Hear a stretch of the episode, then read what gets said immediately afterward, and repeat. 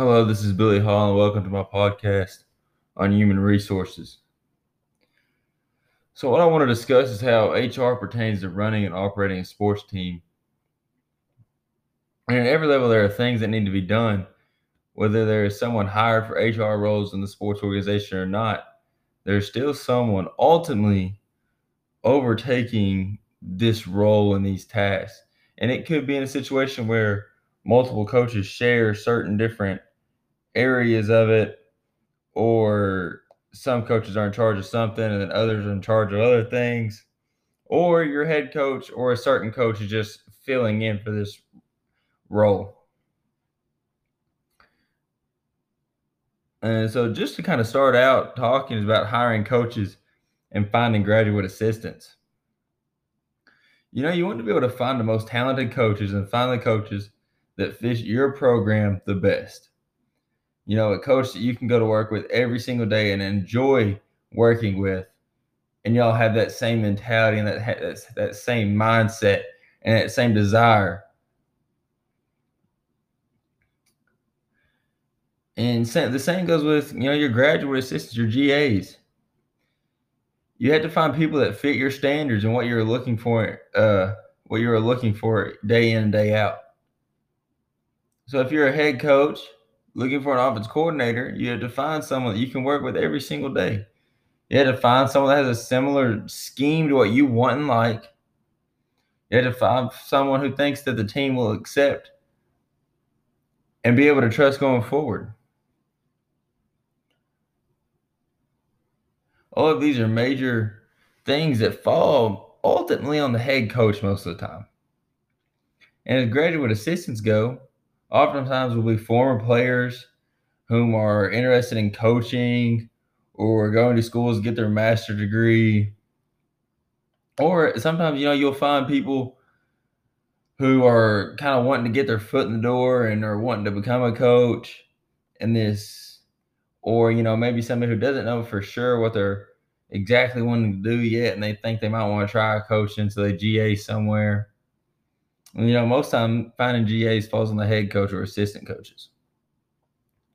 So another way HR is being used is that all your coaches are on the same page. So mainly through like communication. You know, everyone is organized and knows what's going on. Everyone is working towards the same goal with the same vision and standards in mind. HR HRGs when they hire a new coach, and it's important to as well like, like what I just said. How they go with hiring a coach and how it goes with just in general operating a team is you know you got it's important to support, cooperate, and also measure the performance of your coach from the very first day they begin. A great example just happened so recently to me in this uh in this regard is where here at Reinhardt we hired a new strength coach um, over the summer. And his first day starting with the team, you know, none of the coaches were able to make it. And Coach Miller um, had called me and told me to kind of help him through everything at first and try to make him feel feel at home. And you know, Miller was kind of just mean like you know, look out for I want you to just keep an eye on how he how he operates, how he runs everything, his demeanor, his mindset, his intensity, and all that stuff like that. And then it wasn't as soon as the lift was over, phone rings. It's Coach Miller. I want to know everything, absolutely every detail, how it went, what we did, what his attitude was. Uh, was he pushing us to do to get better, and all those sorts of things that strength coaches do.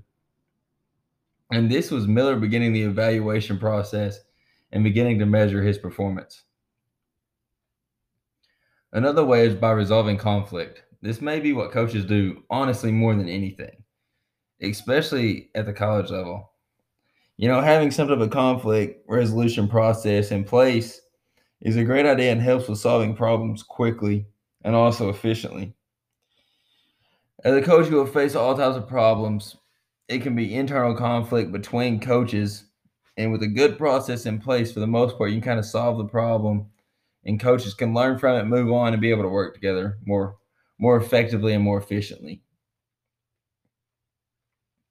Um, another problem is players getting in trouble outside of foot outside of the football setting.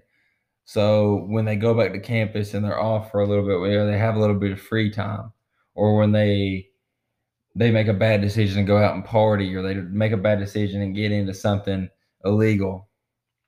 That is another uh, issue you have to deal with, and with the process in place, is able to kind of make those those tough decisions a little bit easier, and you can make them quicker.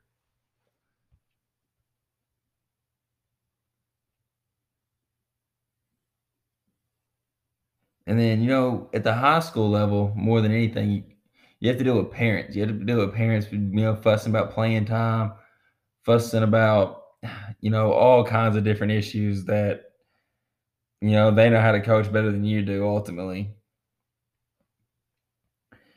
And um, also, you have to deal with personnel changes. You know, sometimes a coach isn't the right fit or a player isn't the right fit for the team, and you have to be able to make that change. And also, there's sometimes you can have a personal conflict where you know the solution is is change the way you go about things as you personally as a coach. You know, and sometimes the saying is kind of it's always better to point the thumb back at yourself and not the finger at someone else. Another way HR is used is analysis and documentation on, on your organization. And in a coaching perspective, this is all about film and evaluation. You know, you grade your your players' performance each game, documenting everything. You chart out reps in in practice. You know what plays your players ran on offense or what coverages they ran on defense. You know what blitzes they had that day. You know what twists and stunts they had that day. You know what their blocking assignments were that day.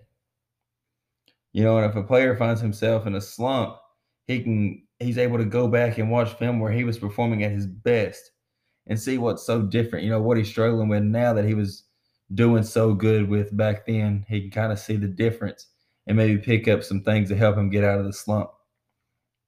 And this also helps players or helps coaches know what each player needs to work on individually. So that way you can put them through certain drills and help them get better in certain areas. Um, this project actually kind of opened up my eyes a little bit and kind of made me realize that you know the human resources are used a lot more in a sports organization, and I kind of had a front row seat to this a little bit when I did my internship previously with with uh, Coach at Reinhardt, and kind of made me realize that it it's not all the time just coaching, and there's other things that go involved in the process. Thank you.